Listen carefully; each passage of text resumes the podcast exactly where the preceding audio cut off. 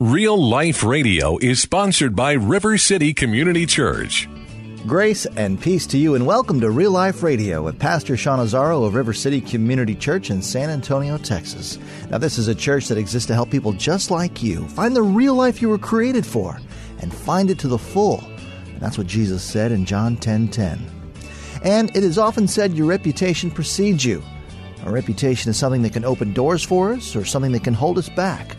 More importantly, it can also open or close doors to the church and to God and the hearts and minds of those who are watching us. The series The Letter is based on the book of Philemon. Pastor Sean's message is called So I've Heard. This is Real Life Radio. Our reputation really matters. I mean, what is our reputation? What, what should we be known for? Jesus talks about a lot of things we should be known for. What is it? Are, are we the people who go to church? And please understand, I'm a pro church guy, okay? Obviously. You're like, is Sean said, we don't have to go to church? I know how you are. I get, I got you people. But uh, is that it? Are we the people whose garage door opens on Saturday night or Sunday morning and we kind of drive out, go to church, come back, and that's the only difference? Is that it? Are we the people who, who don't drink or maybe we don't smoke or dance, don't do fun things in general? Is that, is that who we are? Are we the people who judge sinners? Are we the first to judge harshly? Are we the ones who will boycott the businesses we don't like? Is that what is that our stand? Is that who we are? Are we the people who think we're better than everyone else? Is that what being a Christian means? What should we be known for? I think the obvious answer is those aren't the things we're supposed to be known for. Those aren't the biblical things the scripture said we're not supposed to be known for. Where did that come from? I think those are things we can control. Legalism. Legalism is death to the church every single time. It is death to the faith.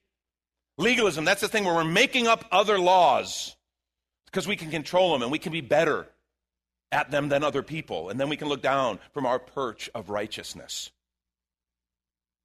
and judge other people because they're not keeping these rules that, by the way, God never gave anyway. We made them up. So, of course, we're better at a bunch of things that don't really matter. But does that mean that there's nothing? What are we supposed to be known for? What does the scripture actually say that we should be known for? Well, I'm glad you asked. I was going to end the sermon here, but since you asked, I'll go on. Paul, the things he says about Philemon, I think are fantastic things for us to start with. What kind of reputation we have? Number one, we should be known for faith. We should be known as people of faith. I think one of the primary things that marks us as followers of Christ is that we are faith. Because faith, remember, we, we said it when we were singing that song, I Believe. Faith, our belief, shapes how we see and respond to the world. Faith isn't just some sort of philosophical idea, well, I was raised this, so this is my faith. That's not faith. Faith is a real belief. I really believe in God. I really believe that in Jesus Christ, He saved my life. It changes how I view my business, my family, my money my life dreams, because I believe He's real.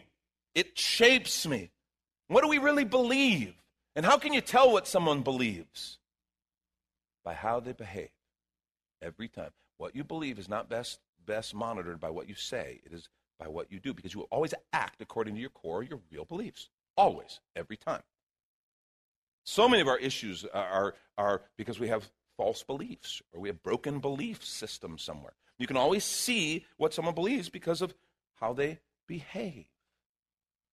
In fact, faith is a belief so strong, I have to act on it. That's what faith is. So, what would a life of faith look like? It would look like humility before God and our Creator. If I really believed that I was a sinner and I was saved by Jesus' death on the cross, that I had earned a death penalty of sin and His death on the cross saved me, that would create a humility. Make me a little slower to judge other people. Make me a little quicker to recognize, you know what? I've been saved from a whole lot.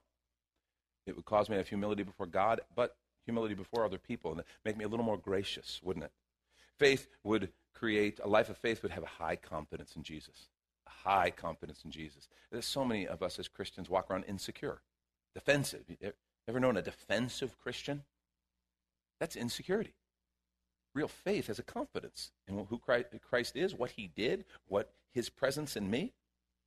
Faith means a total, totally different life direction because I'm following a different leader.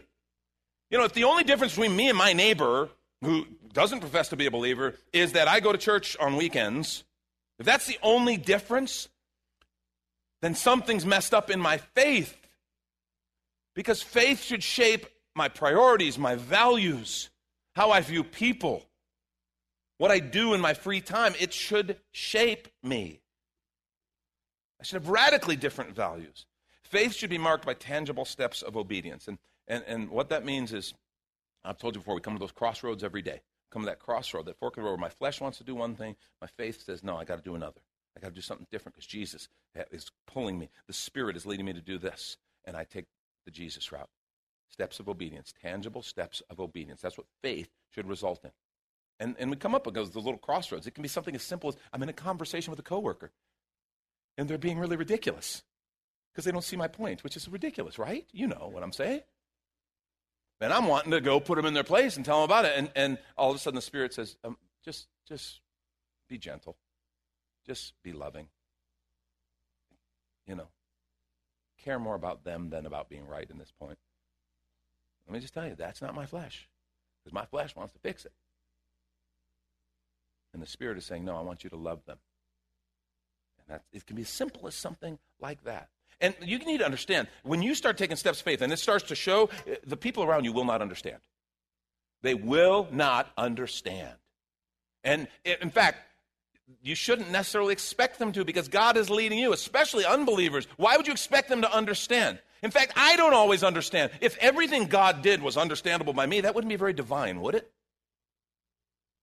And so some of these things are just things that I just have to go, God, you're asking me to do this. It doesn't make sense. The way God asked us to plant this church and to start this ministry, a lot of it didn't make sense. Very counterintuitive. And I had a lot of people around us, Lori and I, and Willie and Rachel, and the team that was starting with us. They, people around us didn't get it. Sometimes family members, friends, people who, they just looked at the kind of the way God asked us to walk by faith well, how are you going to get money? And God said He'd meet our needs. Well, okay, that sounds great, but but sounds like you're going to die. You know, you're going to starve to death. Um, but God always met our needs, and they didn't understand. And sometimes it was pretty heavy criticism. Well, you guys just don't want to work. You don't want to do a real job. So, so you're just doing this quote walk of faith. That's hard when it's people you know and you care about. I had one very good friend, good friend of mine, who we had a long conversation about this, and he just didn't get it. Um, and I was telling him how God had met our needs and how we had a car to drive. It was a you know kind of crappy old car, but it was good. You know, it was a car. Um, we had food to eat. We had a roof over our heads. We didn't go. We didn't lack for anything. He said, "Yeah, but," he said, "You can't just take your family skiing if you want to go skiing. You know, if you just want to go on a ski trip." You, uh, he says, "I'm going skiing this this uh, this winter. You can't do that. And, and he said, You can't plan and do things like that. And, and I made a statement to him, and I just off the top of my head I said, You know, if God needs me to go skiing, he can, he can send me on a ski trip. it's like, yeah, whatever, whatever. I promise you, this was in fall of the year. This was fall, maybe November, early December. Youth for Christ, I was connected with Youth for Christ at the time, and Al Denson, who was a kind of Christian artist and worship leader, was supposed to lead worship at a, a winter event uh, for Youth for Christ. And he had a plane accident. Thankfully, he didn't die, but he was pretty seriously injured, and he wasn't able to do it. And they called me, and it was in Vail, and it was a ski trip. And they said, "True story, true story." They they say, "Bring your wife. We'll pay for both of you guys. You ski, you have a great time, but you know you'll be our worship leader for our evening sessions." And I said, "Awesome!" And I called my friend up very humbly. Guess who's going skiing? Mm. Oh, yeah, I go to Vail. That's the only place I go, Vail. It's Vail for me. And he was like, oh, God. And let me just tell you something. God wasn't done because he was like, well, okay, that could happen, whatever. You're a musician and it's a ski trip in Vail. That's, that's awesome. Great. I promise you. Met a guy through a church relationship. A pastor friend of mine asked me to go lead worship for, a, for an event he was doing at a church. The youth pastor and I connected and became friends. And he said, he said, dude, this spring I'm doing a, I'm doing at spring break, I'm doing a ski trip to Winter Park. He said, I don't have a speaker or worship leader yet. He said, I just, my, my, deals have fallen through. He said, would you come and be our speaker and worship leader? Bring your family, the kids will go to ski school, whole thing. Same year. So I'm Vail in January. And you need to know, I'm not some skier, right? You know, I'm going to these great ski resorts and, you know, I'm snow plowing down the hill. This is good. This is fun. I love it. And I'm cold too. This is great, you know? But I, I called him up even more humbly than the first time. Guess who's going skiing again? It's Winter Park this time. I don't know if I like it as much as Vail, but well, you know, who I'm, you know.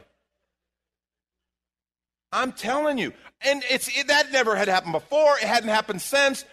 I'm not some big skier. God doesn't owe me ski trips. God, I, I'm just telling you, somebody sat and said, God can't do this. You can't do this because you're following God, and God was listening. And He's not playing. People won't understand, but they don't have to. You're following Him, you're following your leader. And we should be known as people who are people of faith. Our faith should have a lack of fear. You know that? Our faith should create in us, being known as people of faith, a life of faith should have a lack of fear. That, that what Luke wrote, nothing is impossible with God. Do you believe that? You know, do you believe that nothing is impossible with God? Yeah. That should shape how we live. So many people, the, the, one of the greatest illnesses in our culture, cultural diseases, is fear. And faith is the opposite of fear. Christians should be some of the most confident, I'm not talking about arrogant, humbly, solidly confident in the goodness and the grace of God. And we don't need to be afraid because He is with us. That should be an earmark of the people of God. Your reputation matters because it's how you're known. And more importantly, it's how your Father is known. And let's take a quick minute to remind you you're listening to Real Life Radio with Pastor Sean Azzaro of River City Community Church. The series is called The Letter, and if you'd like to hear the full message or even watch the video podcast from Pastor Sean, it's available right now on demand on the sermons page at the River City website called reallife.org. And if you'd like to come check out River City Community Church, here's your invitation from Pastor Sean. Do you ever look at your life and feel like you were made for something more? Jesus made a simple statement The thief comes to steal, kill, and destroy, but I came to give you abundant life, real life. I talk to a lot of people, and many seem to feel like they're settling for a whole lot less. Hi, I'm Sean Azzaro, pastor of River City Community Church, and we are so convinced that we were made for something better. We call ourselves a church for real life. I'd like to invite you to join us for one of our weekend gatherings, which are an exciting and artistic blend of music, reflection, and practical insights, all designed to explore the life that God meant for us. River City is located a mile and a half outside of Loop 1604 on Lookout Road across from Otama Park. Service times are Saturday at 5 p.m. and Sunday at 9:30 and 11:15 a.m. River City is a church for real life, so our home on the web is reallife.org. To find out more, visit us online at reallife.org. God created you for something very special. Come find out more at River City Community Church. And back to the message, So I've Heard. This is Real Life Radio. Second thing, we should be known for love. We should be known for love. That's what Paul said of Philemon. He says, Your love and your faith. I, I have to tell you, I'm, I'm going to brag a little bit here. We just hosted Leadership Summit. How many of you were at Leadership Summit this last Thursday and Friday? Yeah, people always, wasn't that awesome? It was, it was really good. Let me just say, if you missed it, you missed it. You need to sign up now. Next year, I think it's August 11th and 12th, I think, whatever. Okay, you, whatever. Is it 12, 13? 11, 12. Okay, it's 11, 12. It, I, I'm just telling you, sign up. Okay? It is one of the coolest events, and it's right here. We are, we are a satellite host. You need to go. It was awesome. But let me tell you one of the most, and, and this one was really good. I had people, I had people talking to me. I, I mean, I, God was talking to me through the different speakers the whole time. It was very good. Uh, but one of the coolest things was those people right there. Those, not me. Wow, that was horrible timing. I actually want to quit right now and just. Now, our volunteers, I have to tell you, the people in the purple shirts, I had so many people from other churches, from other churches, I had people come and say, Your folks are unbelievable. Really? Yeah, you should. I mean, they said, the way your people are taking care of us. And one thing that several people said, and this was what was most interesting Several people said to me, It's just the love I feel from them. They love one another and they love us. They love serving us. I feel love that is very unusual. Had a pastor comment to one of our other folks who were serving about how just how rare this was and they'd been in churches all his life and never seen this kind of love i have to tell you there is an exceptional and unusual love among the people who serve at this fellowship and i am so grateful to be a part of this i'm so grateful for what the lord is doing and i want to say to you that is what we should be known for that's real life you know we talk about a church for real life we talk about our, our mission is more people living real life by passionately following jesus that's it there was love and joy as our people served our guests. And it was just so cool. One of the coolest things about Summit, you know, because you know how it is. You can't smell the smells in your own house, right? It is what it is, right? You go in, someone else goes in like, oh my gosh, what are you cooking? Whatever it is, kill it and get it out of here, you know? You know. but you can't smell it because you've become familiar with it. Well, even the good smells you kind of just get used to it. And it's so cool for me to be able to see this fellowship through other people's eyes once in a while and have them go, dude, you know this is rare, right? I've had guest speakers come and hang around and just watch our people goes, this is unusual, the level of love and joy and just the community that you have. And I am so thankful because that's one of the things that Paul shared about Philemon's reputation. He was known for love. In River City, I just want to commend you. You're becoming known for love. We love one another. And that's what Jesus said we would be known by. But this law know you're my disciples, that you love one another. It should be the core of our reputation. Love for our neighbors. Remember the story? The Good Samaritan? It was answer to the question, who is my neighbor? You know, I said, love your neighbor as yourself. Well, who's my neighbor? Jesus told the story of the Good Samaritan. In other words, someone who's not one of you, who's outside of you. Even someone who might be despised by society. That's who you love. We're to be known for love for one another, love for our neighbor, love for the poor. We should be known more for what we do than what we don't do. I want to stop that ridiculous reputation. Christians are the people who don't. They don't do this, they don't do that. I want, what, what, what do we do? Oh, they're those people who just love each other. Yeah, they're those people who, who really believe in God and it affects how they live and how they, you know, do their life. They're those people who care for the poor. You know, that's just what they do. They just that's who the Christians are. They're those people who worship God because they love Him so much, and their life is marked by a love for God that puts Him first. That's what we should be known for. Your reputation matters because it's how you're known, and more importantly, how your Father's known. Last thing, and I'll wrap with this we should be known for integrity.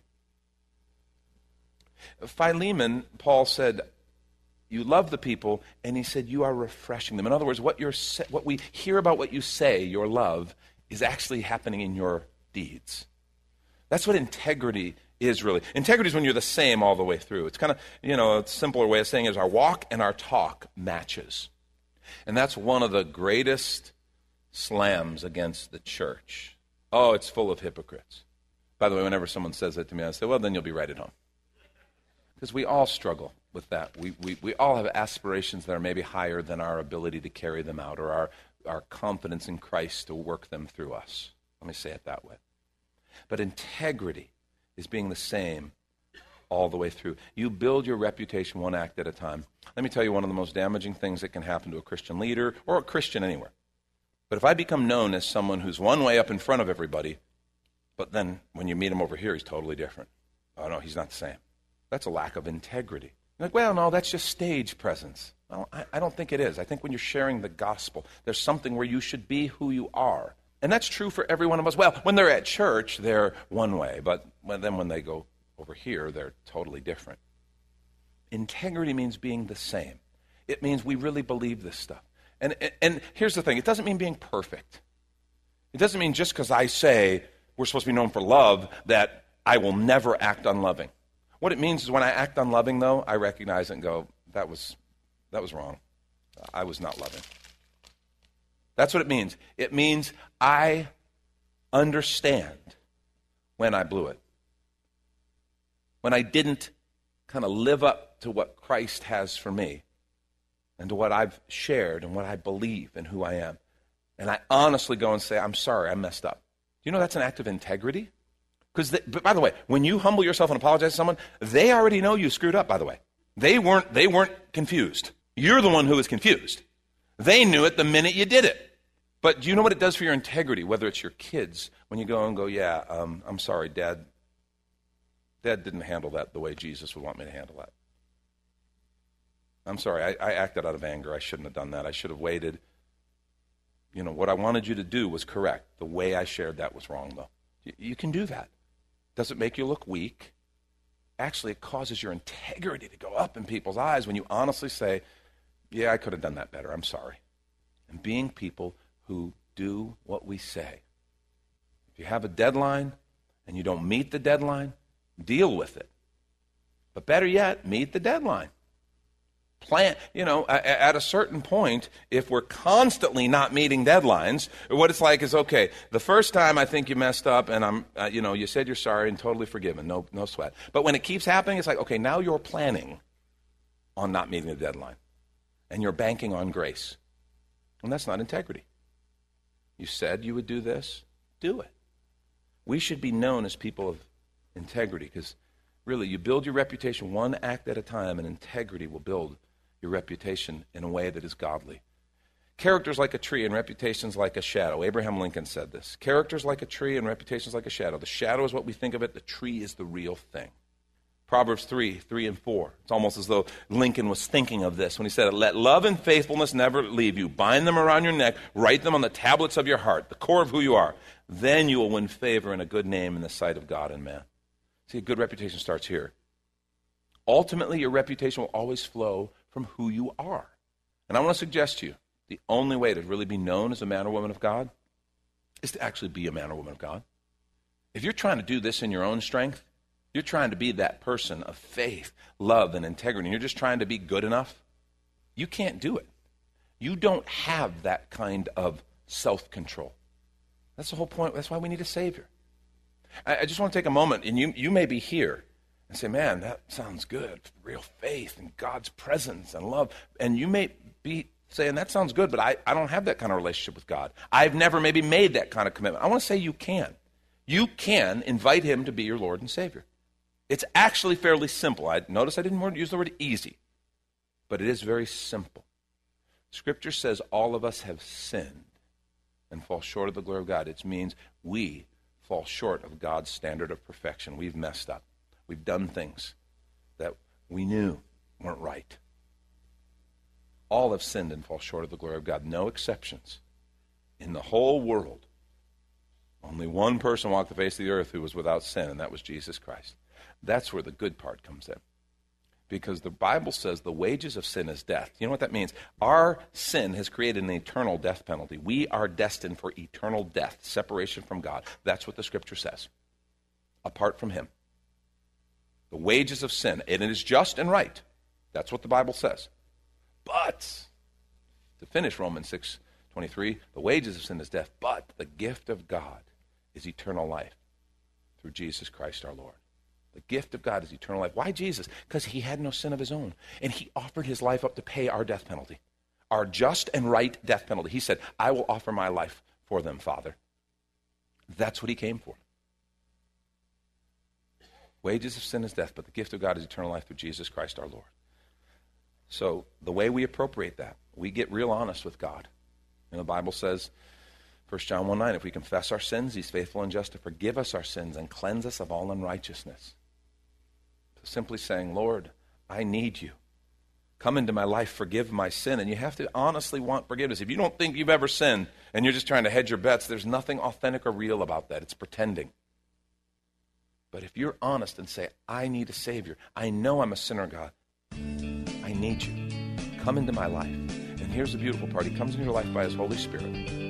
Not only does He forgive the sins of the past, but He now begins to lead you in a different path going forward. He leads you in new abundant life. That's where the surrender comes in because I get forgiveness for the past as I surrender my life to Him. And now He leads me into a different kind of future. Thank you, Pastor Sean Azzaro. You've been listening to Real Life Radio in a series called The Letter. But if you'd like to hear the full message and the series, it's available right now when you find the sermons link at reallife.org. But of course, you're invited to visit and join us at River City Community Church, located on Lookout Road. See all the details, directions, and service times also at reallife.org. If you'd like to call the church, the number is 210 490 5262, as Real Life Radio is a service of River City Community Church. We hope you join us again next time for more Real Life. Do you ever look at your life and feel like you were made for something more? Jesus made a simple statement The thief comes to steal, kill, and destroy, but I came to give you abundant life, real life.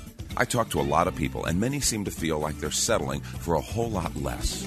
Hi, I'm Sean Azzaro, pastor of River City Community Church, and we are so convinced that we were made for something better. We call ourselves a church for real life.